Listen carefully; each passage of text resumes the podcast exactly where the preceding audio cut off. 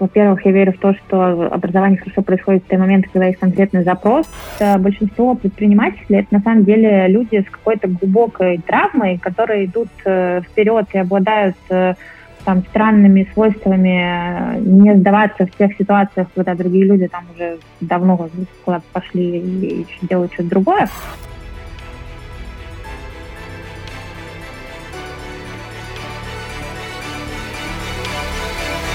Привет, на связи Алексей Оносов и это подкаст «100 героев». Откровенный разговор с предпринимателями о жизни и бизнесе. Биографии, взлеты и падения, проверенные и работающие лайфхаки. Для тех, кто хочет учиться лучшим практикам у действующих предпринимателей. Итак, друзья, добрый день. У нас сегодня в гостях Ольга Зиновья, основатель сервиса для удобной готовки дома Elementary. А, Ольга, добрый день, спасибо, что пришли к нам в гости. Алексей, добрый день. Спасибо, что пригласили. А у нас первый вопрос традиционный. Э, минутки на, минут, э, минут на, на три расскажите, пожалуйста, вот о себе немножко, как, как пришли к этому бизнесу и какие-то, может быть, открытые цифровые показатели вашего бизнеса.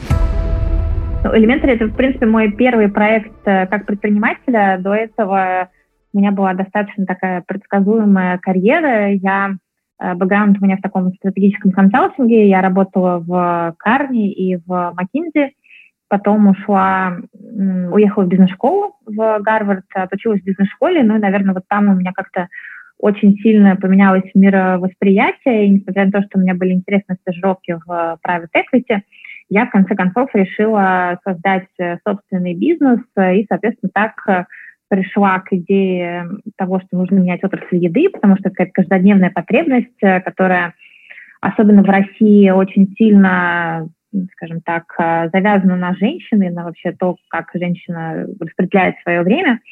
И мне подумалось, что классно придумать сервис, э, который будет э, экономить, с одной стороны, время для женщины, а с другой стороны, будет гарантировать классный результат на столе. Ну, собственно, так появилась Elementary. Если говорить про показатели, ну что, мне кажется, ну сейчас у нас уже с вами 21 год, но вот если говорить про пандемию, наверное, конечно, это ускорило развитие нашего бизнеса. Мы где-то в два раза выросли в 2020 году. В первом квартале 2021 мы тоже выросли там, на 80 процентов. Во втором квартале чуть поменьше. Ну и вот сейчас, наверное, с такой а, скажем так, с ожиданием и надеждой смотрим на вторую половину года, потому что для нас, конечно, традиционно лето – это не совсем сезон а вот э, там осень-зима – это сезон-сезон. Спасибо. А, Ольга, а можете рассказать, вот э, даже не сказать, а посоветовать э, вот студенту, который хочет стать предпринимателем, а, что вы можете посоветовать, как ему лучше основать свой бизнес? Ну, мне кажется, тут э, совет, совет как стать предпринимателем. Первый совет, мне кажется, всегда, в общем, надо просто встать. Тут э, есть, мне кажется, такой просто барьер, который нужно перешагнуть. И действительно от э, там, разговоров, обсуждений и каких-то планов перейти к какому-то действию. Я думаю, что на первых этапах, особенно если вы студент, то важнее просто быстрее погрузиться в примерно любую идею, любой проект, наверное, если бы я была сейчас студентом, то я бы сначала, наверное, пошла к кому-то поработать. Э, э, там есть, мне кажется, разные программы стажировок в разных стартапах, просто чтобы быстрее набраться опыта, потому что когда ты начинаешь проект э, без большого там, понимания рынка, то, мне кажется, часто, по крайней мере, у нас вот на первых этапах, когда мы только начали инвентарь, часто возникала ситуация, когда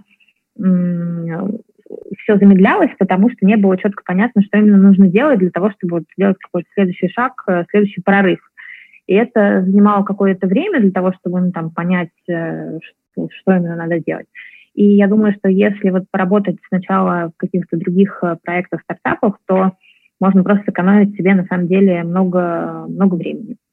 Но, мне кажется, из всех правил бывают исключения, поэтому кто-то сразу делает свой бизнес сам, и это тоже прекрасно. Но вот если у вас как раз есть, мне кажется, какие-то сомнения или какие-то какое-то недопонимание, как именно нужно делать, мне кажется, там простой совет пойти поработать на чужой стартап. Угу, супер. А, Ольга, вы знаете, вот э, всегда очень интересные факапы и фейлы. А есть у вас какие-то вот э, самые яркие, дорогостоящие уроки, и какие вы из них сделали выводы? Мне кажется, самые дорогостоящие фейлы, они всегда связаны с э, командой, то есть все ошибки в найме – это то, что занимает дольше всего времени и, соответственно, поэтому дороже всего для компании стоит. у нас ну, были такие ситуации, с какими позициями? Ну, была такая ситуация с э, маркетинговым директором, то есть мы достаточно долго пробовали, перебирали разное, уволили много разных людей. Э, в общем-то, не потому, что люди были там плохие, а потому что не было четкого понимания, какая именно, какой именно человек нам нужен, то есть из чего именно должна состоять э, работа, потому что маркетинговый mm-hmm. директор маркетинговому директору рознь. И вот как бы сначала нужно было достичь очень четкого представления о том, что именно должен делать именно наш маркетинговый директор, и потом, когда мы это поняли, то стало намного проще найти какого-то правильного человека. Подобная же история у нас была с техническим директором, тоже мы не, далеко не сразу там нашли правильную конфигурацию в IT-команде, тоже mm-hmm. пришлось там, а, увольнять, э, увольнять не раз. Все, да, все это действительно точно стоило много денег э, для компании, потому что просто все, все скорости развития проектов э, замедлялись, соответственно, это стоит денег. Угу. Супер. А вот э, факап это всегда ну, вот такая стрессовая история. А как вы боретесь со стрессом и, может быть, выгоранием? Ну, исторически у нас было много моментов, когда мы с трудом могли сказать, выжить, то есть у нас там не было денег на счету, нечем платить зарплаты, вот это все. Это, конечно, очень стрессовая история для фаундера, потому что, конечно, фаундер несет ответственность там, не только за себя, но, в общем, за всех, э, кто на борту этой лодки. А, способы борьбы стресса лично для меня, они супер простые. То есть mm. э, я гуляю, занимаюсь йогой, э, супруг делает мне массаж. Если уж совсем плохо, то значит надо выезжать куда-нибудь из Москвы в какое-нибудь путешествие. Вот, мне кажется, все. Ну и, наверное, еще один большой просто источник э, подавления стресса – это дети. У меня двое детей, поэтому если мне плохо, ну, опять же, мы там идем гулять вместе. Угу. Супер.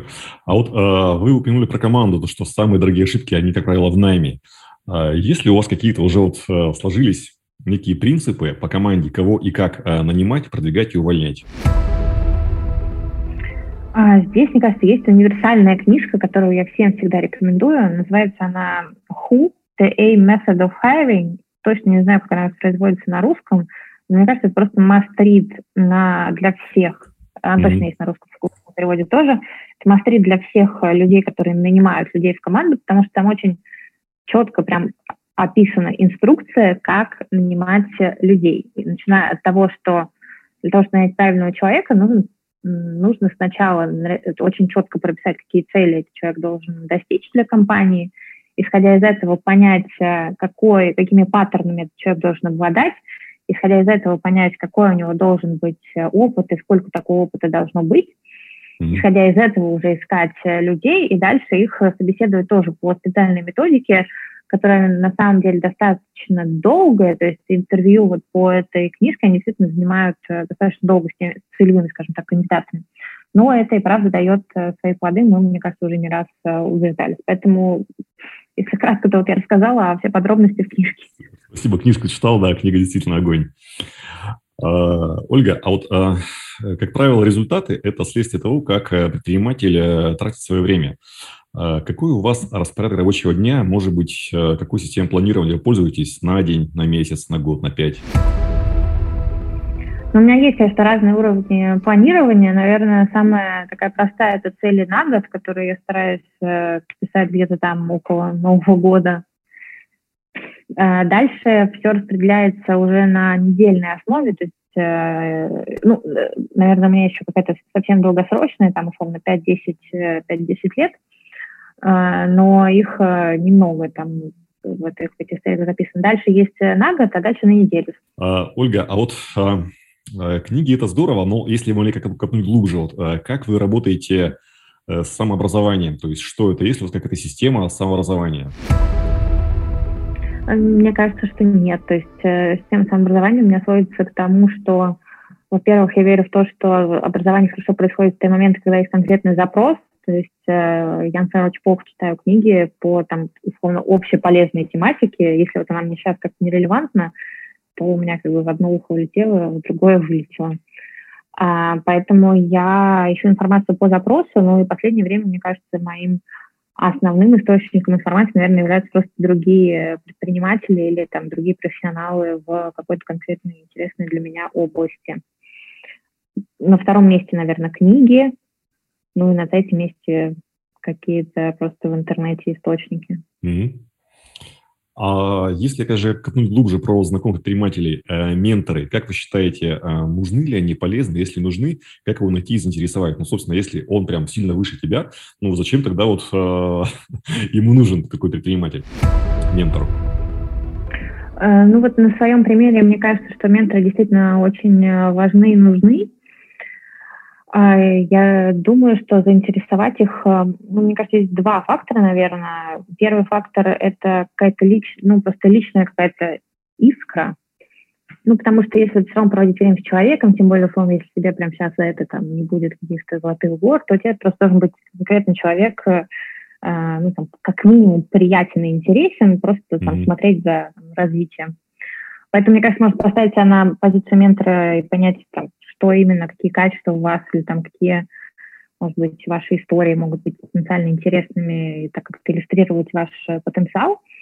А вторая вещь, ну, конечно, еще проще заинтересовать ментора, если есть все-таки какой-то какой стык вашего проекта. Вот ментор, один из а, менторов-предпринимателей, как раз он инвестор нашего проекта, и, соответственно, mm-hmm. понятно, что там есть какая-то двойная история про то, что, ну, понятно, он вложил деньги, как-то ему хочется максимизировать, так сказать, э, свою возврат на инвестиции. Ну а вторая часть, она, безусловно, про какой-то личный личную сходимость, потому что ну, в Elementary есть много инвесторов, но далеко не mm-hmm. все из них э, стали моими менторами. Спасибо. А вот вопрос, опять же, вот, ну, по этой теме э, немного глубже. Э, коучи, психологи, э, как вы считаете, нужны ли они? Если нужны, вот есть ли вот какие-то кейсы э, в этой области э, успешные или, может быть, неуспешные с коучами или психологами? Слушайте, ну, мне кажется, коучи, психологи, я бы их сильно разделила. А, мне кажется, что психологи – это одна история. Психологи – это история про собственное, про собственную там какую-то стабильность и э, ментальное здоровье.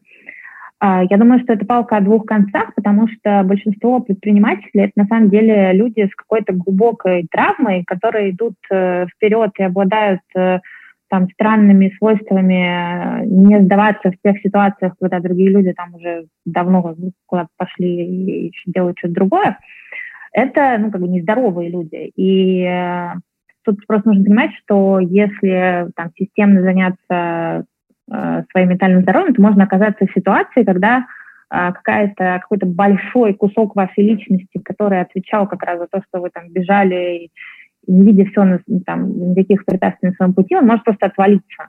Mm-hmm. И это, возможно, будет отлично для вашего там, внутреннего мира, но может иметь катастрофические примеры для катастрофические последствия для э, вашего бизнеса, потому что может казаться, что вам просто очень, например, неинтересно вообще этим заниматься, вы хотите поехать на пляж, там, жить mm-hmm. с семьей, не знаю, водить детей в школу.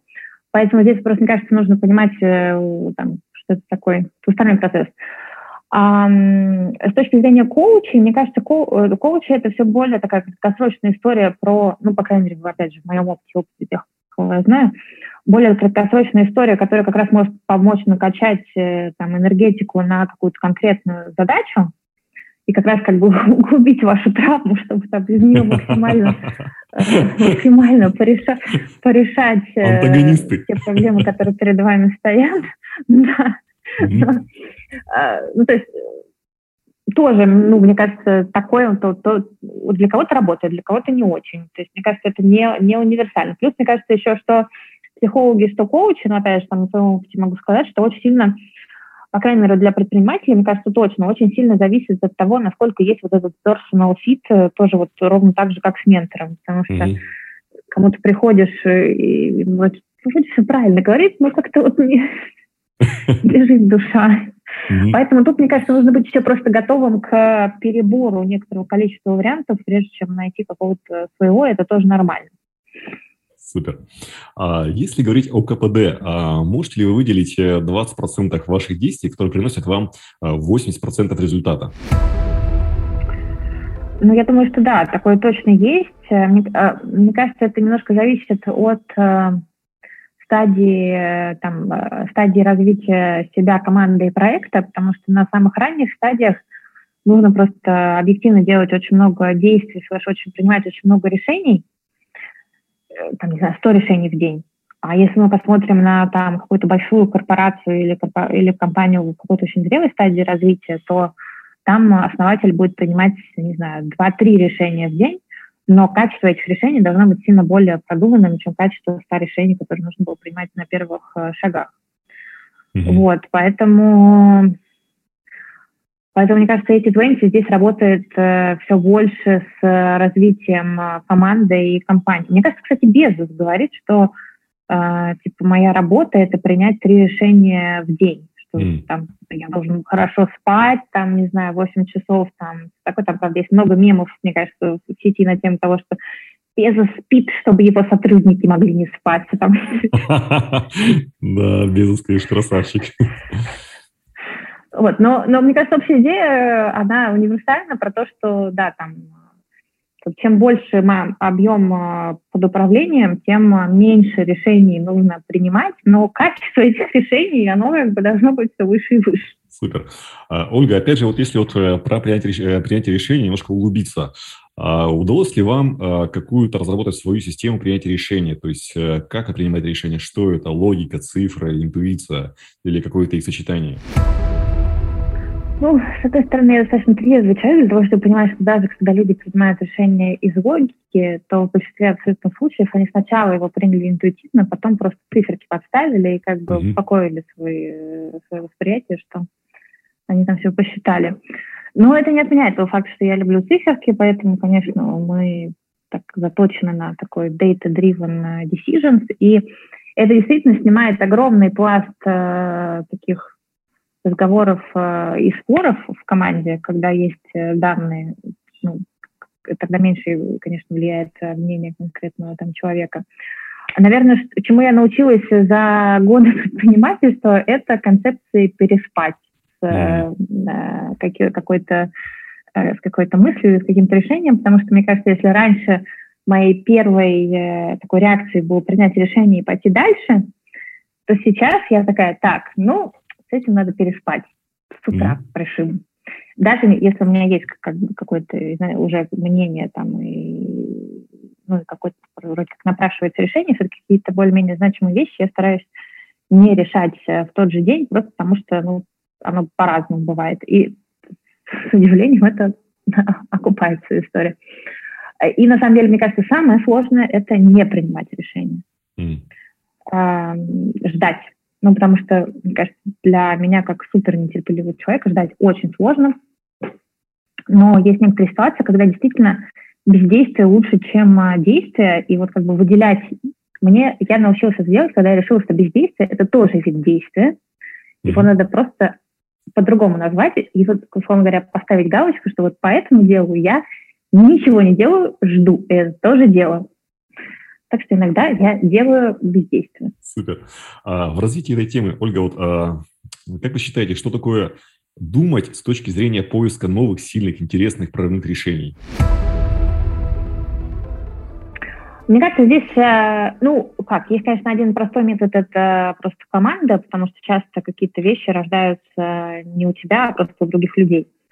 А, но если такого нет, если вот надо что-то такое самой изобрести, мне кажется, я обычно стараюсь э, погрузиться в какие-то другие вообще про проекты или там другие какие-то сферы деятельности, а, потому что для нового, мне кажется, всегда лучше всего работает э, такой перенос из какой-то другой области в твою область. Поэтому полезно путешествовать, э, там, не знаю, общаться с предпринимателями, которые работают в каких-то вообще других отраслях. Не знаю, наш, например, нашу систему конвейерной сборки мы придумали, э, разобравшись в том, как работает э, лаборатории, которые делают э, анализы ну, крови там, все остального, mm-hmm. как у них вот построена эта система, как там, не перепутать пробирки. А, это, это очень как бы неочевидная вещь, да, но я думаю, что мы бы очень долго могли придумывать ее просто из себя. Вот если посмотреть просто на какие-то не связанные области, то можно сделать, просто выловить какие-то паттерны, которые потом наложить на свои истории. Угу. Ольга, э, стратегия, как вы считаете, что это такое, э, какая у вас стратегия, и можете ли привести вы примеры хороших и плохих стратегий? В разные моменты жизни у меня был разный, наверное, ответ на этот вопрос.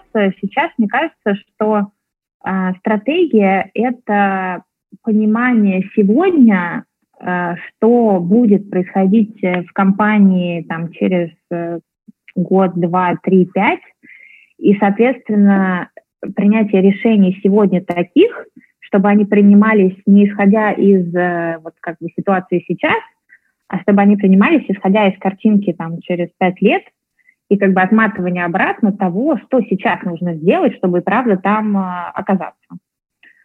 Мне кажется, вот эта стратегия, э, дальше она, конечно, должна учитывать несколько факторов. Но, наверное, основной фактор это как бы за счет чего бизнес там, драйвит своих клиентов, да, то есть за счет чего, там, чем он отличается, почему, условно говоря, купит здесь, а не где-то еще. Ну и дальше уже какие-то более детальные вещи, там, каналы и все такое. Но это уже как бы составляющая. Мне кажется, главное это вот это понимание э, картинки и понимание времени до картинки, то есть она не наступит автоматом, ага, как бы нужно там, X времени назад предпринимать конкретные шаги, чтобы она наступила. Спасибо. Ольга, а какая вот у вас э, цель или мечта лет на 5, 10, 15? Ой, ну это практически интимный вопрос, Не, ну слушайте, ну на самом деле у меня, мне кажется, такая более-менее универсальная цель, мечта, она сводится к тому, что мне интересно строить э, проекты, которые подразумевают ежедневное использование продуктов, э, которые они делают, для mm-hmm. достаточно широкого круга людей. То есть, э, по сути, там, улучшение такой day-to-day жизни – это то, что мне, то, что мне нравится. Соответственно, э, если говорить в таком горизонте, то я думаю, что у меня уже будет там не один, а может быть два или три таких проекта, которые будут э, меня там драйвить. Угу, супер. А э, есть ли у вас вот ответ на вопрос э, «What's your why», как говорят американцы? То есть ради чего вы все это делаете? Ну, как, мне кажется, здесь, конечно, есть какие-то там, опять же, травмы из детства на тему там самоутверждения и доказывания собственной состоятельности. Mm-hmm. Ну, потому что понятно, что, мне кажется, как многие предприниматели, у меня там есть системный комплекс собственной неполноценности. Mm-hmm. Помимо этого, вот мне кажется, у меня есть такая очень э, альтруистическая где-то история про то, что, ну вот мне правда нравится, когда там клиенты пишут, такая, что вот, там, слушайте, жить стало так, так проще, так приятнее. Там, ну, это правда круто, когда тебе там, незнакомые люди э, говорят, что ты, там, ты, ты и твоя команда, твой продукт э, им прям сильно, сильно в чем-то помогли. Это то, что заряжает намного больше, чем там огромный спектр каких-то более таких простых материальных э, вещей. Mm, супер. А есть ли что-то такое, что вот вы посоветовали бы себе 20-летней? Ой, что я посоветовал себе 20-летней? Ну, наверняка есть. Я бы, наверное, посоветовала себе 20-летней быть э, внимательнее к окружающему миру, а, попытаться как бы больше слушать. То есть я 20-летняя, это как бы человек с, мне кажется, там, нулевым, нулевой толерантностью к вообще всему происходящему, считающий, что там, только я знаю, как оно там, правильно и как оно работает. Но это, к сожалению, не позволяло мне там, видеть и слышать э, многие вещи, которые объективно происходили в, во внешнем мире. Вот, мне кажется, я посоветовала себе быть просто более внимательной и слушать, слышать и, и видеть. Угу. Супер. А, Ольга, а можете какую-то рекомендовать одну э, самую эффективную привычку э, для предпринимателя? Я сказала, что это better done than right, то, что я называю, но это когда, условно, лучше сделать э, в, каком, в том виде, в котором там есть сейчас информация, и пойти дальше, чем э, пытаться там, дождаться, доделать или еще что-то такое ну, если, если просто формулировать, наверное, привычка это доделывать. Доделывать, mm то есть доделать, выпускать. mm Спасибо. А есть какие-то вот а, плохие рекомендации в бизнесе, которые очень сильно распространены, а, многие в них верят, но вы прям точно знаете, что это полная ерунда и не работает? Мне кажется, я просто мало знаю рекомендаций, поэтому мне сложно сказать. Ну, вообще, я очень, я очень аккуратно отношусь к... То есть я не считаю вот всех таких, знаете, хайповых э, там, 10 правил, там, вот чего-нибудь. Мне кажется, это очень такие опасные. Особенно, если они написаны там не безусом условно, а там, не знаю, коучем чего-нибудь, куда-нибудь. Харизматичным, да, желательно. Да, харизматичным. Супер. А есть ли что-то, от чего отказались за крайние пять лет, и это прям сильно улучшило вашу жизнь? Ой, может быть, вот последнее время я отказалась от еды по вечерам. Во. О. От еды по вечерам я похудела. Со скольки часов э, лучше не есть? Или до скольки часов можно есть? Ну вот у меня, у меня по-разному. У меня э, иногда до шести, а иногда до восьми я ем. Mm. Но раньше я могла есть ночами, ну, потому что ты работаешь, такой сидишь, чем-то там жуешь. Понимаю. А, Ольга, как вы считаете вот про призвание? А, надо обязательно найти свое призвание и вот, ну, а, сделать его, или просто найти любое хорошее, доброе дело и сделать его хорошо? Мне кажется, призвание – это нечто такое достаточно э, субъективное же. Хорошо делать э, дело хорошо, и потом можно просто в какой-то момент понять, что это призвание. То есть мне кажется, это не, не взаимоисключающие вещи, но я точно против э, поиска вечного какого-то сферического коня в вакууме, который можно назвать призванием, угу. э, потому что так можно прожить всю жизнь, ничего не найти и, и что. Согласен, да. да. Ольга, а какие из soft skills вы считаете самыми важными, когда принимаете людей на работу? Ну, на самом деле, наверное, слушать и слышать. Слушать и слышать, это, мне кажется, самое важное, ну, плюс еще быть, э, быть, не, быть не скромным, то есть, короче, не бояться спросить, угу. то есть не замалчивать такие вещи. Угу. Супер. А, Ольга, ваши источники энергии – это что? Ой, все очень просто, мне кажется, семья, семья, клиенты, природа, поездки. Ну, поездки в последнее время, конечно, не но... Ну, это да, сейчас немножко посложнее стало с поездками. Йога. Mm. А как вы считаете, вот э, что будет э, the next big thing, как говорят американцы, что будет следующей большой вещью? Вот, в чем будет прорыв, в какой области следующий? Ну, вообще хотелось бы, чтобы в медицине, наверное, потому что последние э, несколько десятилетий наблюдается практически экспоненциальный рост стоимости обслуживания одного пациента – Mm-hmm. Даже если мы посмотрим на там какую-нибудь развитую страну типа Штатов, а при этом э, ну, качество, безусловно, улучшается, но оно улучшается намного медленнее, чем а, стоимость, и это приведет к тому, что просто там, условно, через сколько-то лет такими темпами мы не сможем оказывать вообще услуги по здравоохранению для там, большей части населения. Поэтому мне вот кажется, что пересобрать э, цепочку в медицине, это прям э, крутая задача. И я, я, ну и видно, что сейчас многие, особенно, мне кажется, пандемия тоже ускорила, стали этим заниматься, поэтому ждем прорыва. спасибо. Ольга, а вот как вы считаете, баланс между а, бизнесом, личной жизнью, семьей, а, его вообще можно найти? Если можно, то как это сделать? Мне кажется, что он для каждого свой, потому что какого-то универсального баланса не существует, ведь, по сути, просто человек занимается, ну, объективно тем, чем он хочет, и там, мне кажется, особенно если это предприниматель, которого ну, там никто же палкой не заставляет каждый день что-то делать. Вот, а, поэтому я думаю, что баланс для каждого свой. А, просто мне кажется, что нужно быть честным перед собой и признаться себе, что вот для меня баланс э, такой, и не жить с чувством вины. Вот мне кажется, что негативно влияет там и на себя, и на окружающих, это чувство вины за то, что ой, условно, правильно так, а я делаю вот так, и поэтому там я плохой, или, не знаю, все вокруг плохие, или что-то еще плохое. Вот mm-hmm. э, чувство вины непродуктивно. Супер. А, ну и крайний вопрос, а, может быть, вы уже нам ответили. Ваши хобби, увлечения, что вас делает счастливой? Мне кажется, я предельно скучна. Э, йога, книжки, погулять. Супер. Э, спасибо за очень такую теплую, живую, интересную встречу. Спасибо вам. Ольга, э, мне очень понравилось. Все было супер. Спасибо и хорошего вечера. Да, пока. До свидания. До свидания.